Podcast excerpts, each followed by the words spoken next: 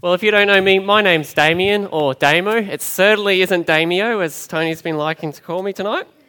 But um, before we start, let's pray again. Father, I just thank you for the gift of prayer, that we can come before you boldly as children, knowing that you will answer us. We thank you that you haven't hidden yourself for us, but have revealed yourself to us through Scripture, Lord. I pray that you'll pour out your Spirit among us tonight, that you'll open our minds to your truth and that you'll open our hearts to receive it, Lord. I pray that you'll speak through me, speak in spite of me tonight, Lord. In Jesus' name we pray. Amen. God, I believe you can do anything. So please place a puppy in my hands right now. That's what a young five year old Damo prayed one night after his dad read from Matthew chapter 7 after dinner. Ask and it shall be given to you. Seek and you will find. Knock and it will be open to you. For everyone who asks receives. Do you think I got my puppy? Do you think I received the answer to my prayer? Nothing. But not to be deterred. For a second time, I was like, all right, God, one more chance. Not because I thought God needed another chance, but because I really wanted a puppy. Please place a puppy in my hands right now. Nothing. In that moment, in my young five year old mind, I reasoned to myself that I believe that God is capable of answering my request. So I concluded that God mustn't truly honor his word because I asked and I did not receive. And as I got older and years progressed, I'd watch as Christians would pray for all manner of things. And when, they, when it happened, they would cry out, God, answer my prayer. And I would think to myself, you fool. Unbelievers pray for those very same things, uh, receive those very same things, and they didn't pray for it. So I became conscious that Christians would pray for material things like good health, a good job, that the business they run would do well. But when I compare that to the rest of the world, they were faring no better. If anything, the rest of the world was doing better than believers. So I concluded that God isn't interested in the everyday lives of believers. If I wanted to succeed in life, it would be, need to be on my strength, not God's. If I wanted to do well, it would be based on my intellect, my work ethic, and my abilities. For that is what seemed to be a factor in people's success in life, not how much they prayed. And so I ceased to pray about everyday things in my life. For I figured that God had better things to do than to worry about the everyday mundane things in my life. And you think my objections to prayer would stop there. But it didn't. I progressed further down my path of objecting to prayer. In that I reasoned to myself that if everything was foreordained before the beginning of the world, that means everything that is today and everything that will be was predestined before earth was created. Then what's the point of praying? Because it's already, it's already been spoken in existence. And the result of this was that I would only pray small, safe prayers. I would only pray about things that I knew would be. I would go through a cold, mechanical prayer ritual Thank you, sorry, please. Thank you for the things you've done. Sorry for the sins I've committed. And please make me more like you. You see, I had become disillusioned with prayer. And as I look out at the congregation tonight, it breaks my heart to know that the majority of you are in the same boat that I was in. It breaks my heart to know that the majority of Australian Christians are disillusioned with prayer. That's why our prayer meetings are so empty. It's why we spend so little of our time in personal prayer with God. It's because we don't see the value in prayer. And so we prioritize other things above it. And so, if we're to successfully fight the battles of this world, both spiritual battles and just the everyday trials of this life, we need to learn to depend on God in prayer that we might overcome those battles, just as Joshua overcame the five kings in the, his battle against them. So, as we come to Joshua chapter 10 tonight, we see that the story flows from Joshua chapter 9, where Joshua has been duped by the Gibeonites. And if you were here last week, you might remember how the Gibeonites heard of Israel's conquest in Canaan. And they knew that they couldn't defeat Israel by the sword. So instead, they decided to thwart them through trickery instead. So what they did is they got these old sacks and put them on their donkeys. They put worn out sandals on their feet and took moldy bread for provisions. They took nothing new that looked like it hadn't been on a long journey. So that when they arrived at the Israelites' camp, they were able to point to their provisions and go, Look, they're worn out from our long journey. We've come from a faraway land upon hearing of the Lord, and so we want to make peace with you. And to Joshua and the leaders of Israel, the answer seemed obvious. I mean, these people came from a faraway land because they heard about how good God is. Of course, we'll make a peace treaty with them.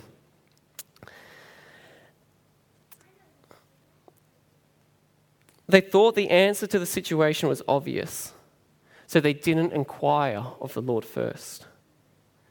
You see, they relied on their own strength, and it backfired big time. In the book of Proverbs, chapter 3, it says, To trust in the Lord with all your heart, and do not lean on your own understanding. In all your ways, acknowledge him, and he will make your path straight. You see, Joshua leant on his own understanding. He didn't acknowledge God in all of his ways. And as a result, he finds himself in a mess. A mess that continues beyond chapter 9 into chapter 10, our passage today. But even in his failing, Joshua shows himself to be a man of character. The Gibeonites have just made Joshua to look like a fool in front of the rest of the world. And because of this, the Israelites, they want to take vengeance on the Gibeonites. But Joshua says no. He's a man of character. In his failure, he seeks to do what is right. He refuses to kill the Gibeonites because he gave him his word. And then in chapter 10, there's this king called Adonizedek who hears about the treachery of Gibeon. And he fears greatly because Gibeon was a greater city than his. And he reasons to himself if Gibeon wasn't able to defeat Israel, neither can I. So, what he does is he rallies a coalition of five kings together to wage war on the Gibeonites. So, guess what the Gibeonites do? They call on their newfound allies, the Israelites. The situation is getting more and more messy for Joshua, all because he thought he could make a decision in his own strength, all because he didn't inquire of the Lord.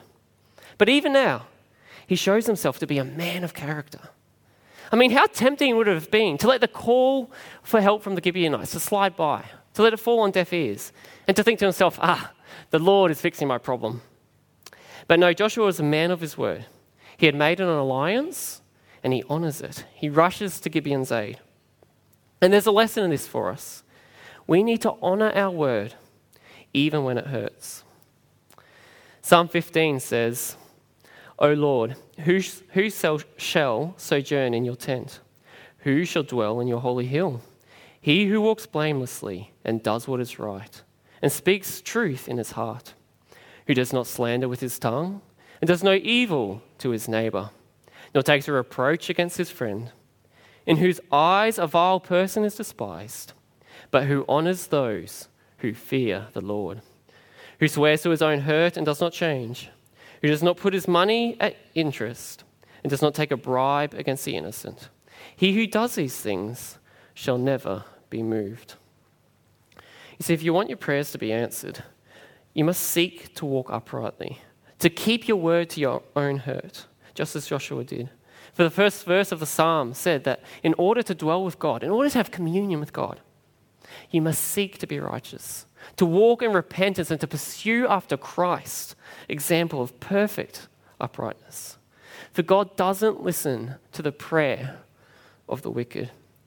Psalm 66, verse 18 says, If I had cherished iniquity in my heart, the Lord would not have listened. Jeremiah 14. Thus says the Lord concerning his people They have loved to wander thus, they have not restrained their feet. Therefore, the Lord does not accept them. Now he will remember their iniquity and punish their sins. The Lord said to me, Do not pray for the welfare of this people. Though they fast, I will not hear their cry. And though they offer burnt offering and grain offering, I will not accept them. in Proverbs 15, verse 8 The sacrifice of the wicked is an abomination to the Lord, but the prayer of the upright is acceptable to him. This is hard, I know. It sounds harsh, but you must understand how bad sin is. God is so perfectly holy that he cannot tolerate sin, for he sees it as what it truly is. If we want to have fellowship with him, if we want him to hear our prayers, we must first be walking in repentance, seeking with all our might to be upright in character, seeking to have a heart after Christ. Now, I want to pause here for a second for a point of clarification, as this is really important. Even though it's true that God doesn't listen to the prayer of the wicked, don't ever let this be a reason not to pray. Don't ever think to yourself that you are too sinful to approach God in prayer. Because there is no place that you can go that God's grace doesn't go further still. No matter how sinful you are, God will hear your prayer if you approach Him in repentance, because Christ has paid the penalty for your sin. And that is what makes you righteous enough for the Father to hear your prayer. It's those who willingly live in sin and do not repent. Repent means to turn again. It's literally doing a 180, turning away from your sin and seeking after righteousness. If you so if you don't repent and you don't seek to walk uprightly as Christ is upright, that is one and the same as mocking Christ's death and resurrection. And for those who, through their actions and unwillingness to repent, those who mock the death of Christ through this, it's those people whose prayers will not be heard. But when we walk in obedience, on the basis of what Christ has done, it equips us with a great level of confidence because we know that our prayers are answered. Where we, just, where we just read from in Psalm 66, it doesn't just stop at saying that if the psalmist had cherished iniquity, God wouldn't have answered his prayer. But it goes on to say that God did listen. The psalmist is in this place of extreme confidence because God answered their prayer as they were following after him. So it's of great benefit to us to know that we are doing what is right because we are able to fight the spiritual battles and trials of this life, knowing that God is fighting for us. So, how do we know what we are doing is right? Well, it's through prayerful examining of God's word. Don't rely on your feelings or what seems right to you. For Jeremiah 17, verse 9 says that the heart is deceitful above all things and desperately sick. Who can understand it? You can't know your heart. It's unreliable, so you must rely on your prayerful examination of Scripture. And that's what Matthew 7 is talking about when it says, Ask and it shall be given to you, seek and you will find, knock and the door will be open to you. For everyone who asks will receive. If you ask through prayer for God to reveal himself to you, he will do it. Jeremiah 29, verse 13 says, you, you will seek me and you will find me when you seek me with all your heart. So, Joshua's conduct is to illustrate to us how to fight spiritual battles, hardships, and difficulties that come into our life. His conduct is to show us how to depend on God in prayer and to act in faith. Elisabeth Elliot, a Christian missionary, once said that the will of God is not something that you add to your life, it's a course you choose. You either line yourself up with the Son of God, or you capitulate to the principles that govern the rest of the world. So, in other words, when you're presented with a decision, such as whether or not to take a job, how do you discern whether that is the will of God? Well, the will of God is not something you tack on, it's the guiding force of your life. Every decision that you make should be guided by it. The Westminster Confession of Faith says that man's chief end is to glorify God and enjoy Him forever. So the question to ask is Will accepting this job offer bring glory to God and help me enjoy Him better? And we have best come to this decision through prayer. Not because God's going to give you an answer in a lightning bolt from heaven, but when we spend time in prayer, it aligns our will with God's. It reveals those dirty corners of our hearts that have capitulated to the principles that govern the rest of the world money, power, and status. You see, you can't pray to God in all honesty and not have those mixed motives revealed to you. And when you surrender these sinful desires to Him in prayer, then you are equipped to make a decision based on the principles found in Scripture. Will taking this, go- this job glorify God or me? So back to Joshua. He's up against a tremendous force. Five kings allied against him. He's in a really messy situation. Previously, he's only had to fight one king at a time. Now he's got to fight five. But he does what is right and he keeps his word. He rushes to his allies' aid. And while he's on his way to help the Gibeonites, God comes to Joshua and he says, Do not fear, for I have given them into your hands. And there's a few interesting things going on here. Firstly, it's God who initiates contact. Joshua's stuffed up, but God doesn't wait for Joshua to somehow sort himself out, out and come to God. God comes to him. Isn't it great that we worship a God who doesn't wait for us to sort ourselves out, but he comes to us? The Bible says that while we were dead in our sins, Christ died for us. He came to us and sorted out our mess. And then we see the first thing that God says to Joshua is do not fear. It's not a rebuke for getting himself into a mess, but it's words of comfort. You see, God comforts those who seek to follow him. And then God promises to fight for Joshua. We have a God who fights our battles for us. Hallelujah.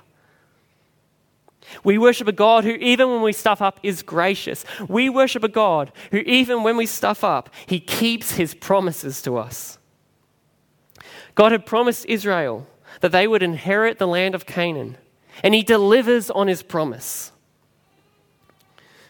He wasn't about to let Israel be destroyed by a coalition of kings. So Joshua, he goes up and he attacks the kings, and he's actually doing pretty well. But then God joins the battle. And he throws down hailstones from heaven so that more people die at the hand of God than at the hand of Joshua. You see, God is gracious even when we stuff up.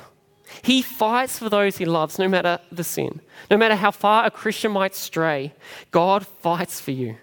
He's a loving Father. He won't leave you or forsake you, but He will fight for you that you might be restored to a place of communion with Him. And it's based on this graciousness of God in, in, Joshua's failure that Joshua is able to pray a bold prayer.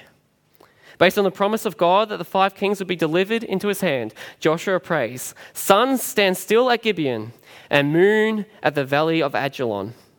So God answers his prayer. It says, And the sun stood still, and the moon stopped, until the nation took vengeance on their enemies. Now, that's what you call an effective prayer life. I mean, the implications of it are a lot bigger than a puppy coming into the world, I can tell you that much. I mean, worst case scenario, my mum would have just got me in trouble for having a dog in the house. But this, the implications are massive. Like, imagine a car traveling down the highway at full speed, right? And it comes to a full stop. That's the scenario we're looking at. The world's stopping spinning. Everything would have gone flying in that car. Everything would have gone flying if the world stopped its rotation. And it's for that reason that people object to the literalness of this passage. Some say that, and because of this, some say it's just poetic imagery, or there was an eclipse. However, none of these arguments stand linguistically when we examine the text. The only accurate examination, uh, explanation when we look at the text is that God lengthened the daylight for the length of one day. How this happened, I don't know. Some say that God might have slowed the rotation of the earth or others that he tilted the world on its axis. And others still say that the miracle was localized due to a refraction of the earth rays, such as the northern lights.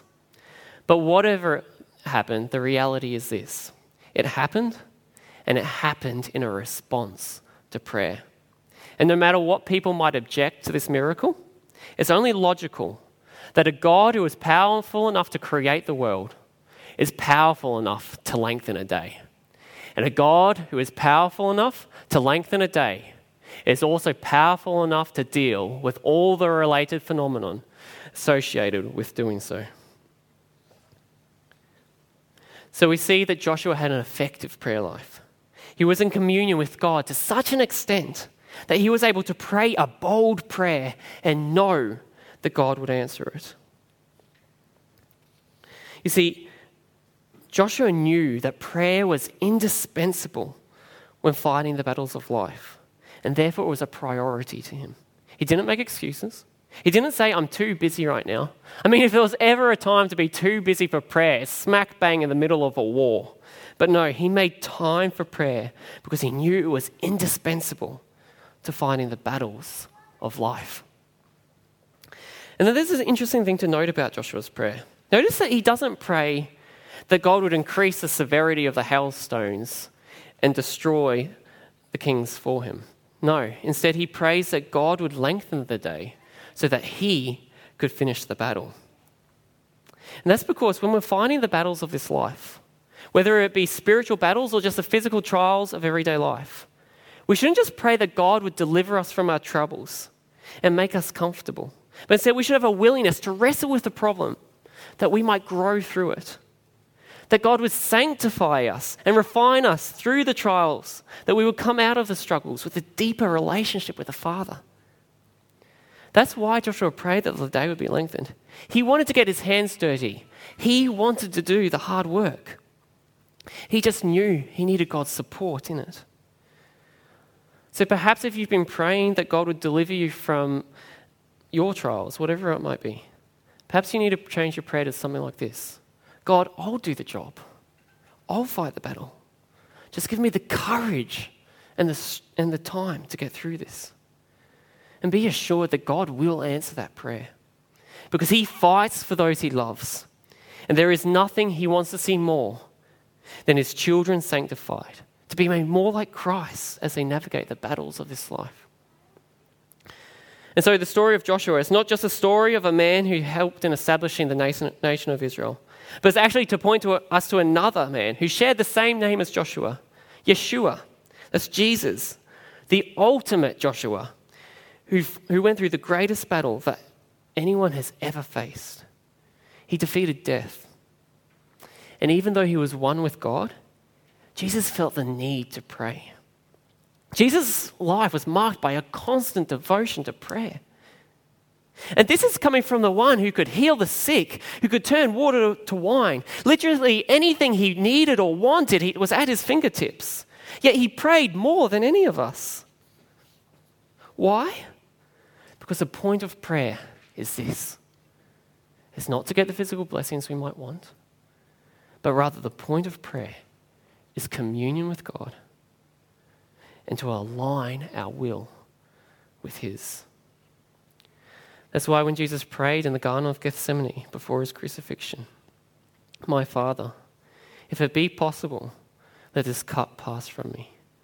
Nevertheless, not as I will, but as you will. He deeply desired not to have to suffer the pain of hell on that cross.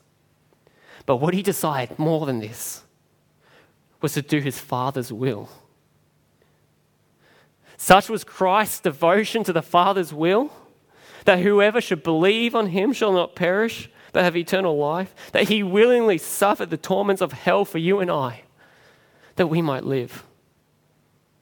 Just as Joshua was willing to get his hands dirty and to do the work so that God's covenant to Israel might be fulfilled Jesus was willing to give up all his heavenly glory and come down to earth to do the dirty work, that the Father's covenant to all who believe would be fulfilled. Joshua was co- confident in God, uh, confident because God promised the victory, sorry. And Jesus was confident because he knew that God would win the battle for our souls, that he would have victory over death. So if our reason to pray isn't to get, it isn't to receive, why do we pray? Well, we pray because God is gracious. Even when we stuff up, He's there for us.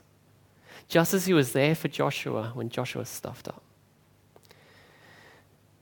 And we pray because of his promises. In Isaiah 62, it says, Put the Lord to remembrance of his promises. We don't do this to remind God because he never forgets, but we do this to remind ourselves of God's promises to us because we are so forgetful. We pray because we know that he is faithful to keep his promises. Numbers 23, verse 19 says, God is not man that he should lie, or the Son of Man that he should change his mind. Has he said, and will he not do it? Or has he spoken, and he will not fulfill it? God keeps his promises. Finally, we pray because of God's almighty power as he has the power to fulfill his promises. Just as he had the power to deliver the Canaanites into Joshua's hand, and just as he had the power to stop the sun in its tracks. So if your prayers solely consist of, Bless me, Lord, give me, Lord, I fear that you have a wrong interpretation of prayer. So allow me to reiterate the purpose of prayer. We pray for communion with God. If God feels distance from you, Try spending an extended prayer session with Him. Don't stop praying until you feel a sense of communion with God. Praise Him. Thank Him for all the reasons that He is worthy of our praise. For instance, Christ's death on the cross, that He might pay the penalty for your sin. Then confess your sin to Him. List all the sins that you've committed. For instance, pride, selfishness, anger.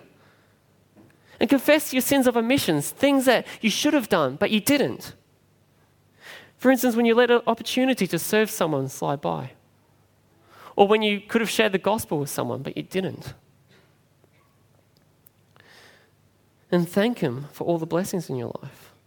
You'll be surprised how many there are when you make a habit of listing them. And lament to Him. Tell Him about your pain and your struggles. Don't lie to God or pretend all is good when it's not.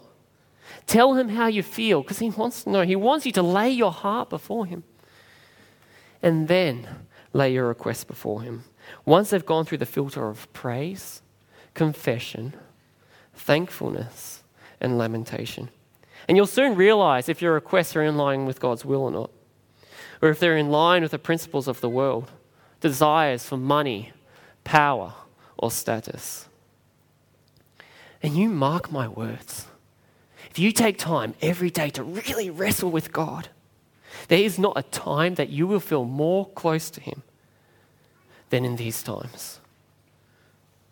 You will realize how much you depend on Him for everything, and He'll give you peace.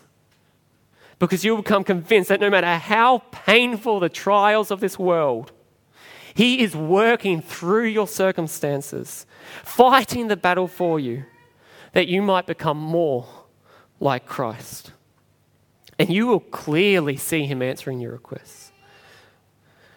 For if you pray, Lord, sanctify me, he will sanctify you. If you pray, Lord, make me more like you, he will make you more like him. And if you pray, Lord, use me, he will use you.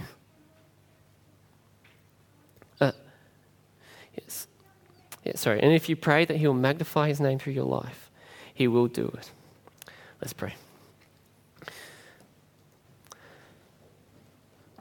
Father, thank you for prayer, that we can spend time in fellowship with you through it. And Father, my heart is burdened as I know that so many people here tonight are just like me. We don't pray as much as we ought because we don't realize the blessing of prayer and we think that we can navigate life in our own strength. So, Father, I pray that you will do a mighty work tonight.